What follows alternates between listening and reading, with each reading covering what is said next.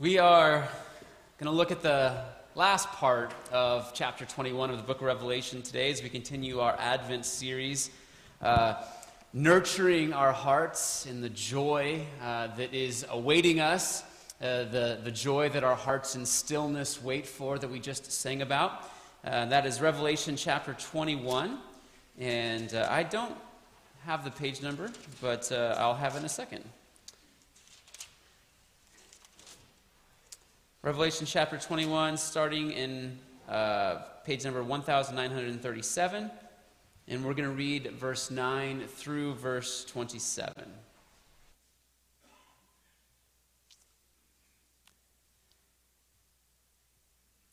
Hear the word of the Lord. One of the seven angels who had the seven bowls full of the seven last plagues came and said to me, Come, I will show you the bride, the wife of the Lamb. And he carried me away in the Spirit to a mountain, great and high, and showed me the holy city, Jerusalem, coming down out of heaven from God. It shone with the glory of God, and its brilliance was like that of a very precious jewel, like a jasper, clear as crystal it had a great high wall with 12 gates and with 12 angels at the gates. On the gates were written the names of the 12 tribes of Israel. There were three gates on the east, three on the north, three on the south, and three on the west. The wall of the city had 12 foundations, and on them were the names of the 12 apostles of the Lamb. The angel who talked with me had a measuring rod of gold to measure the city, its gates, and its walls.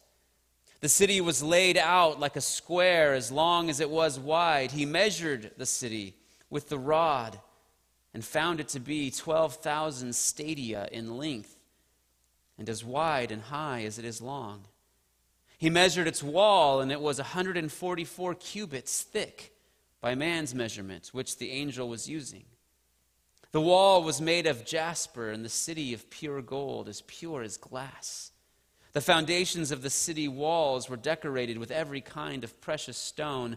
The first foundation was jasper, the second, sapphire, the third, chalcedony, the fourth, emerald, the fifth, sardonyx, the sixth, carnelian, the seventh, chrysolite, the eighth, beryl, the ninth, topaz, the tenth, chrysoprase, the eleventh, jacinth, and the twelfth, amethyst.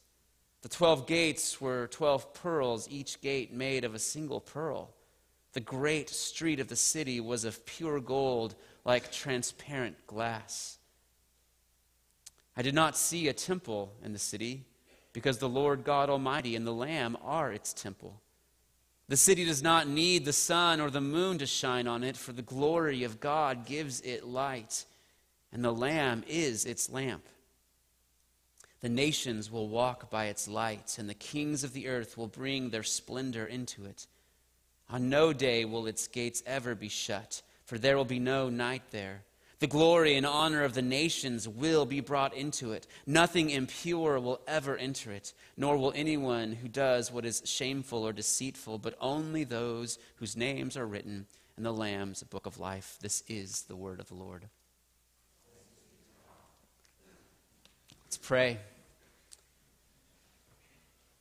Father, we come before you, and admittedly, this passage is strange and difficult. And so we ask that you would speak to us what it is we need to know about heaven today, God. That we might be moved to hope, that we might be moved to be grateful for the peace that we have and the peace that awaits us. We pray this in Jesus' name. Amen. We'll take a moment and try to imagine what it would be like for someone who is blind. Imagine what it would be like for them if you were trying to explain what color is. Would you have any reference points that you could give them that they could grab onto to have even the slightest understanding what it is to see blue and red or, or somebody who's deaf. Many of us will be gathered here this afternoon to hear the Messiah in this building that has amazing acoustics. And we're going to be moved to worship. Imagine trying to explain to somebody who's deaf what, what that experience is like. Or somebody who can't taste. I love cheesecake. I love steak. I, I can't imagine trying to explain to somebody who can't taste what it's like to just let your mouth soak in the goodness of food. That's what we see in our passage here. You and I don't have the senses to comprehend heaven. As Paul tells us, no eye has seen, no ear has heard, and no human mind can conceive the things God has prepared for those who love him. So if the human mind can't even conceive what heaven is going to be like, how can anybody even explain it to us? And so, what God does in His grace and His mercy is He spends redemptive history giving us symbols and images, combined with the symbol, symbols and images we know from just life in general that He's given us. And John uses those symbols and images to give us an idea about what heaven is like. We do this all the time. Imagine a a man who's in love with a woman and he tells her, Looking into your eyes are like looking into a deep well. It's like looking into bright, glimmering, dancing ballerinas. Well, are her eyes anything like a deep well? Are her eyes anything like glimmering, dancing ballerinas? Well, yes and no, right? Because there's something true that's being communicated by that. He's saying that when he looks into her eyes, he can stare into her eyes forever. Because there's so much substance and depth there, like a well. But also, her eyes are not sad, they're bright and happy eyes. They're, they're dancing like a ballerina, right? There's, there's true things that we know that are being communicated by these images, even if, even if there's no way that a well and a ballerina have anything in common. Just like a bride and a city really have nothing in common. John tells us one of the seven angels who had the seven bowls full of the seven last plagues came and said to me, Come, I will show you the bride the wife of the Lamb. And he carried me away in the Spirit to a mountain great and high and showed me the holy city, Jerusalem, coming down out of heaven from God. And so when the angel takes John to this high mountain, and he shows him the bride and he sees a city, we're not supposed to think, well, how can a bride and a city be like each other? Just like we're not supposed to think, how can someone's eyes be both a well, and a ballerina. What we're supposed to think is what do we know about brides? And what do we know about cities? And what is God trying to tell us about a place that our minds can't even conceive by telling us that this place is like a bride and like a city? What happens to a bride on her wedding day? She wakes up with bedhead and bad breath. And then she goes through a, a metamorphosis. It begins with a washing, and then it goes on to this moment where somebody comes over and puts makeup on her face to draw out the beauty of her face. And then somebody else comes over and takes her hair and shapes it to frame the beauty of her face. And then she puts on a wedding dress. meant to display her form and her purity and her glory. And it's white and it shines and it's full of lace and diamonds and pearls. And all of these things are meant to capture the light and to reflect the light back into all of our eyes so we are mesmerized by her beauty. And then the church doors open. And she comes down the center aisle, and everybody looks at her. And everybody is captivated by her. Right? Her, her, her, beauty is so obvious that all the world can see, but her beauty is not for the world. Her beauty is for one man, and he's standing at the front. And she's walking towards him, and their eyes are locked. Right? This, this picture is what, is what John and God wants us to have here. Right? We're the bride, but Christ is our husband. He is the one who died for us. He is the one who cleanses us. He is the one who draws out what is good in us. He is the one who forms us and shapes us and purifies us and covers us with his robes of righteousness. He is the one, as Paul says, who gave himself up for the church to make her holy cleansing her by the washing with water through the word, and to present her to himself as a radiant church without stain or wrinkle or any other blemish, but holy and blameless. And in Revelation 21, we are peering into the moment where you and I are finally holy and blameless. This is the moment when the church is finally a pure and spotless bride made ready for her husband. And that's what God wants us to know. And we're also a city. Well, what do we know about cities? We know that cities are full of people. We know that cities are places that provide safety and security, especially in the ancient world.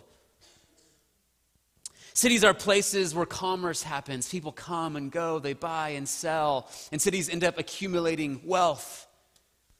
Cities are also places where temples are built and where worship happens. And these are all things everyone would have immediately understood about a city. And John wants us to know that heaven is like that. It's like a city, except this city is a little different than we ordinarily think about a city. And so John's going to go on then and describe in detail all the differences between this city and what we would ordinarily associate with cities. The city is called Jerusalem. And everyone here in John's original audience and, sin, and sense would have known that Jerusalem was destroyed. When John wrote these words, Jerusalem was in rubble.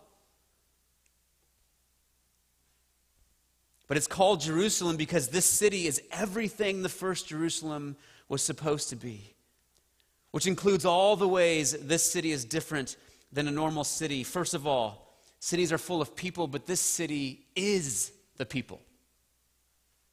Don't ask me how that works, but that's what we're supposed to understand, right? Just like an eye can be a well. Well, how is that? Well, I don't know, but it's communicating something true. So let's look.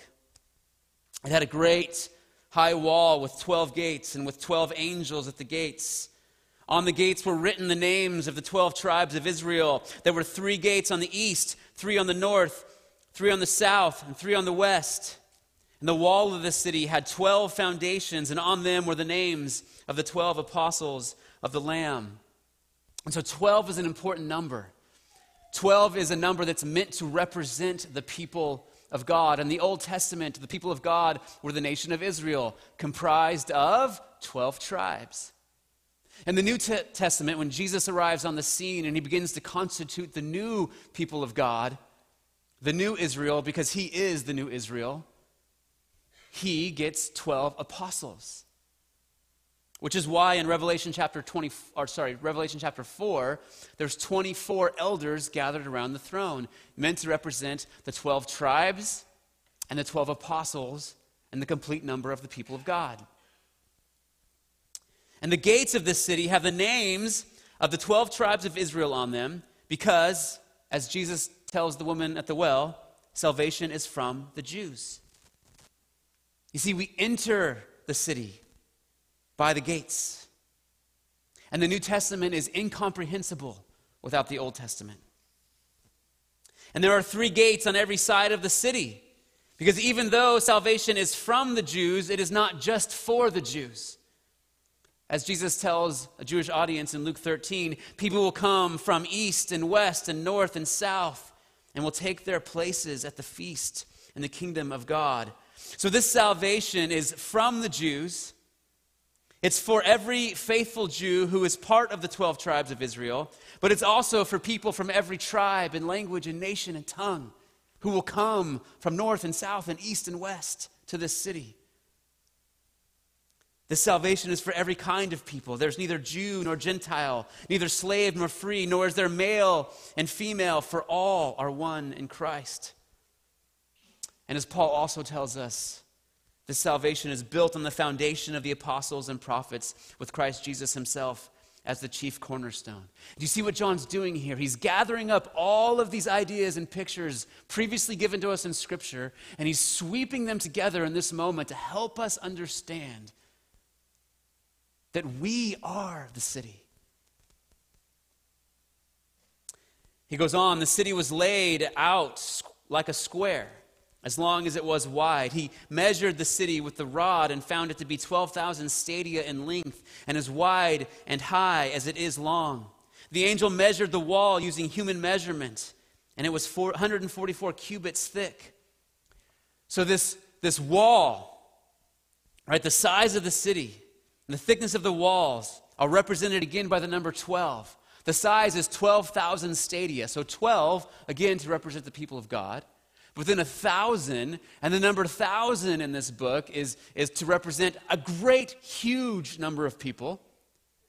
And then the thickness of the walls is 144 cubits thick, which is 12 times 12, which also represents the perfect, complete number of the people of God.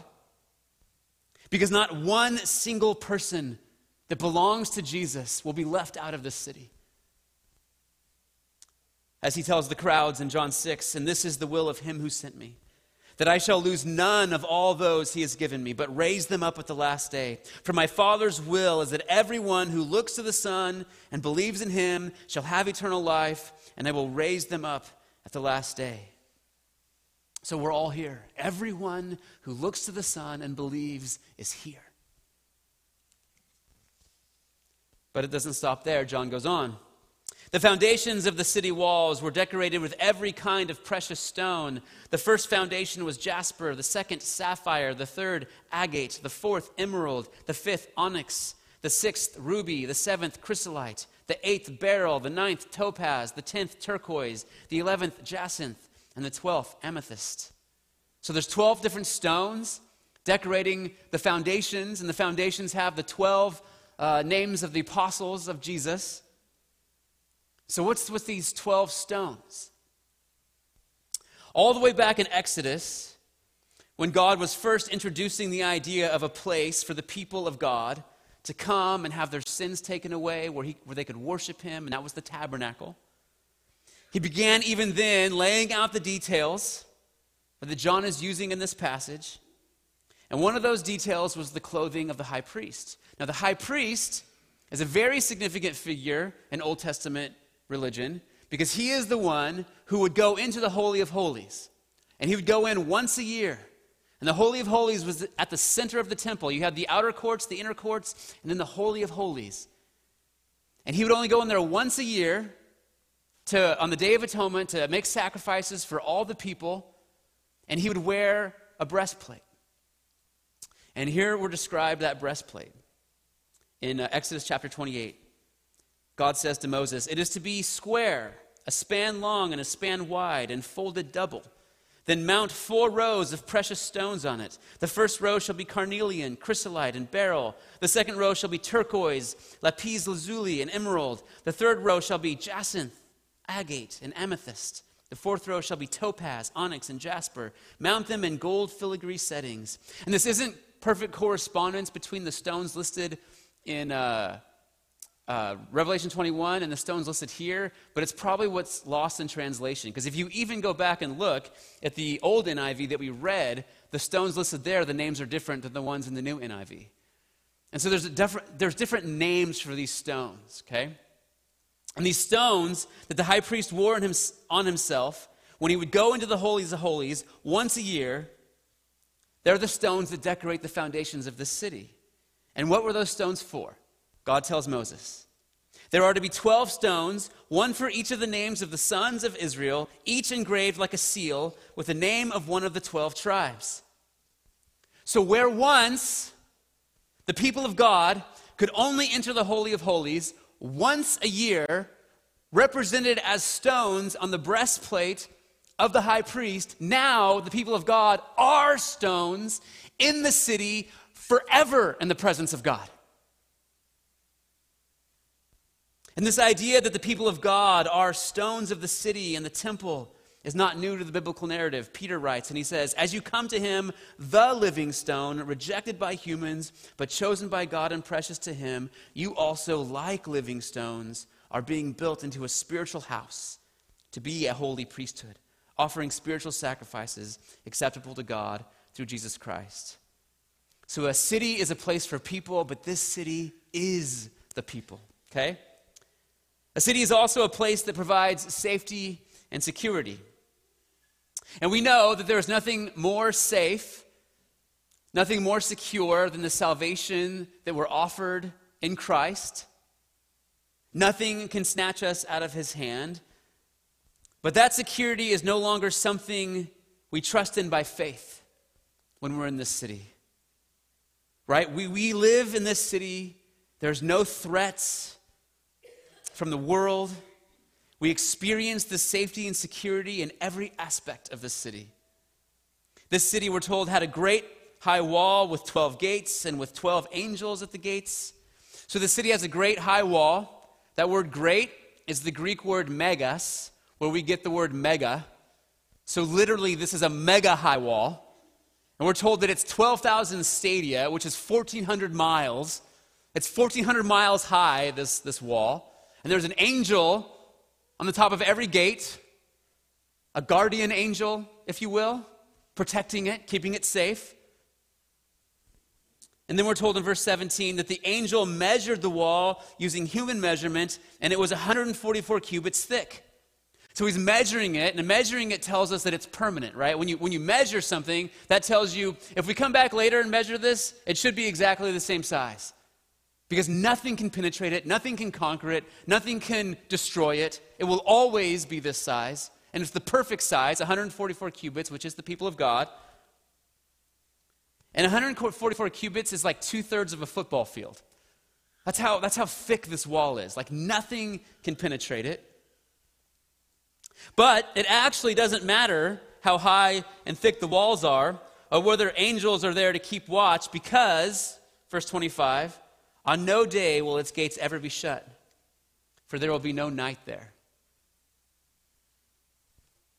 So these gates are just standing wide open. The other day, I came home. I haven't told my wife this yet, but I came home for lunch, and she was gone that morning running errands, and our front door was like wide open. And like I'm preaching this passage, and I thought, well, this is like, you know, this is like Revelation 21. The, the door's wide open. So I went inside, and everything was exactly as it was supposed to be. Nothing was touched, nothing was stolen. Sometimes you hear people talk about the past, and they say, Oh, I remember the days when we, we used to be able to leave and never lock our doors. And the picture of gates and doors standing wide open is a picture of perfect security, perfect peace. It's the complete absence of any threat, it's perfect trust. And living in a town where you can accidentally leave your front door open for a few hours and nothing gets stolen is just a hint of what it's like to live someplace where there's perfect peace. And one day there will be perfect peace. We will have peace inside our souls because all sin and sadness and sorrow are gone. We will have peace with each other because all evil is gone. There will be no more envy and pride and competition, which is also why there's no night in this city. Not because there's literally no night, just like last week, you know, when it said there was no sea. But, but, but, but night is darkness, and in scriptures, darkness is evil. And that's why there's no night here, because there's no evil. We will have perfect peace with God and His presence for eternity. We will be eternally safe and secure. And in a city, there's also commerce, right? There's buying and there's selling. But in this city, we're told, the nations will walk by its light, and the kings of the earth will bring their splendor into it. See, they're going to come and they're just going to give and offer. They're not, they're not here to trade. They're not here to barter and buy and sell. They're just, they're just here to give God what they have. On no day will its gates ever be shut, for there will be no night there. The glory and honor of the nations will be brought into it. And most commentators say that what's being talked about here is just worship, right? The nations are going to come. They're going to offer and give their worship to God. Even the kings of the nations, we're told, are going to repent of their sins, believe the gospel, and then come and give their, their worship and their splendor to God. That's what takes place here. Not buying and selling, but offering and giving and worship. And the last thing about this city is that it has temples, or actually, cities have temples. They have places of worship. But here, we're specifically told that this city has none. John writes, I did not see a temple in the city, because the Lord God Almighty and the Lamb are its temple. So there's a couple reasons why there's no temple. First of all, because the Lord God and the Lamb, well, they are the temple. And temples and cities are places where you go to worship, but when you go to this city, God is just there. He's filling all of it. A temple would be redundant. But also, the city itself is the temple. If we go back to verse 16, it says, The city was laid out like a square, as long as it was wide. He measured the city with the rod and found it to be 12,000 stadia in length, and as wide and high as it is long. So the city is a perfect cube. It's 12,000 stadia, or 1,400 miles which was about the size of the known world at the time. So here's this perfect cube that takes up the entirety of the known world at the time. Well, in the Old Testament, does anybody remember anything that is shaped like a perfect cube? And it's that Holy of Holies that we talked about earlier. Right? There's the outer court, the inner court, and then the Holy of Holies, which is shaped like a perfect cube. And remember, only the high priest could enter that place once a year, and even then, he could only go on the Day of Atonement and that's how holy this whole city is. So here's how uh, the, the Holy of Holies was described in 1 Kings. Solomon prepared the inner sanctuary within the temple to set the ark of the covenant of the Lord there. The inner sanctuary was 20 cubits long, 20 cubits wide, and 20 high. And he overlaid the inside with pure gold, and he also overlaid the altar of cedar. So, John here is telling us that this entire city that takes up the size of the whole world is shaped like a holy of holies. And we're meant to understand that as all of the world now finally is filled with the glory of God. And, and the Holy of Holies that was reserved from one spot in the middle of the temple that the high priest could only go into once a year is now filling the entire earth. And back then, that temple was just overlaid with gold, but this city is made of pure, clear as crystal gold.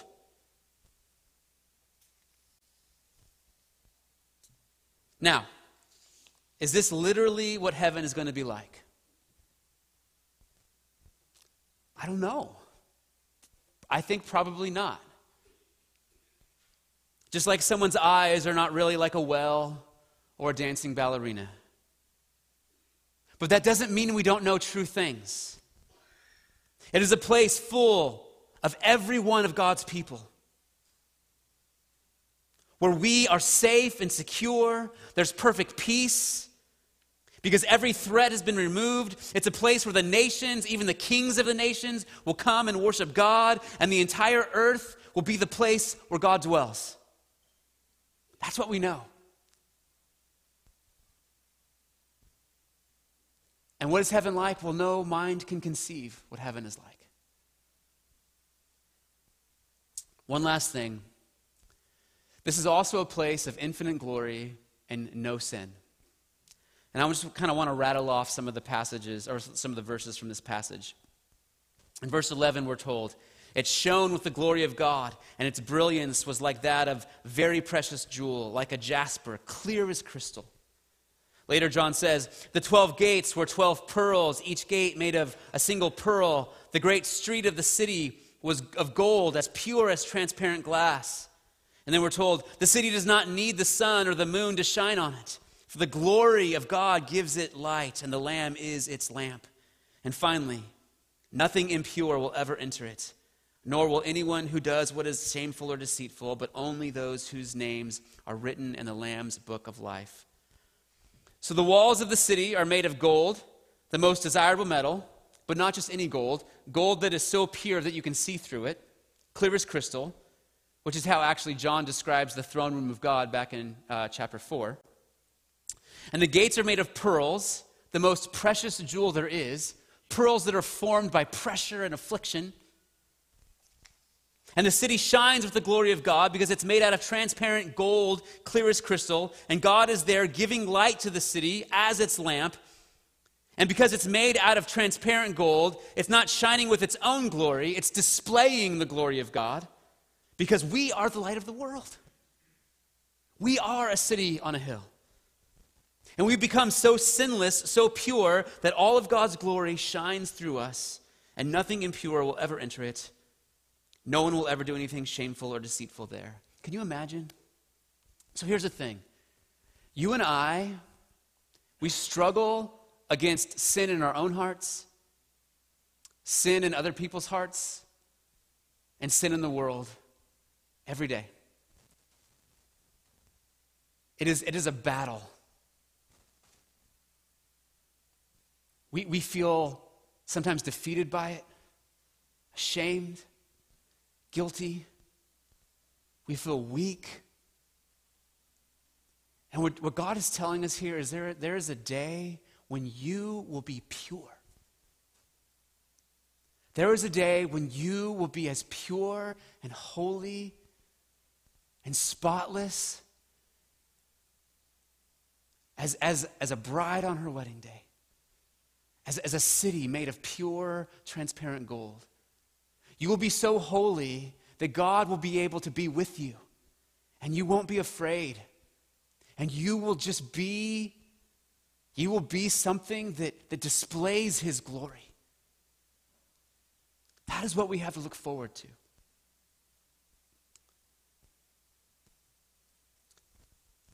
And I know that leaves us with more unanswered questions. Well, what about well, what about people that I knew on earth? Will they, will they be in heaven with me? Well, what am I going to do when I'm there? And the Bible doesn't answer those questions. And people have written books, they've had dreams, supposedly, where they've gone to heaven, and they've told us more than what the Bible says about heaven. And my conviction is, and actually, I, there's so much about this chapter that we didn't even get into. Like, I barely scratched the surface of all of the Old Testament allusions, all the New Testament allusions, all the allusions back to the book of Revelation. Like, I, I barely got into it. I don't usually tell you that. I usually just preach what we preach and I don't talk about what I left on the table. But this passage, I mean, I barely even scratched the surface. And if you spent the eight hours it would take to read a book about some kid's imagination that he had about heaven, and you took that eight hours and you studied this passage instead, you would be infinitely more blessed. Infinitely. Just go read Isaiah chapter 60. Go read Ezekiel chapters 40 through 48. Right? Next week, it's going to talk about the Garden of Eden. The Garden of Eden was the original temple. The tabernacle is a picture of heaven. Right? It's meant to, it's meant to be what heaven is like. So that means the temple is supposed to be what heaven is like. And so this picture here that we get is, and again, God telling us what heaven is like. And no, it's not going to close the loop on every one of our questions, but it's infinitely satisfying because it's what God has given us to know. And if we just peer, peer into what God has given us to know, and we allow ourselves to be satisfied with what God wants us to know, we will be infinitely more blessed. And actually, there, there's, a, there's a guy named G.K. Beale who wrote the commentary like this thick on the book of Revelation. He's like studied it his whole life. And I think to myself, like, yeah, you could study this book for your whole life. There, there's that much to know and to unearth here. And it's so satisfying. Let's, let's not content ourselves with fantasies about heaven. Let's not, let's not try to satisfy questions that God has not answered for us. Instead, let's trust Him. Let's trust Him that He has given us what we need to know about heaven, and it is enough to stir our hearts for the short amount of time that we're on this planet until we get to go and be there one day. Let's pray. Father, we come before you and we're thankful for the truths that we know from this passage. That one day we will be pure and spotless. That one day there will be the wedding supper of the Lamb where we are united to Christ without sin forever. When we will be able to dwell in perfect peace and perfect harmony inside our own souls with each other and with you. Where we will be so sinless that we can display your glory. Where we won't have to suffer. And we can spend the rest of eternity worshiping you, doing whatever it is you've prepared for us that our minds can't even conceive. God, may we be satisfied with what you've given us. May we delve into the depths of this picture of heaven in this life and not try to make up fantasies of what else could be there. May we be satisfied with the picture that you've given us in your word because you are good and your mysteries are for you and what you've revealed to us is for us. We thank you for this in Jesus' name. Amen.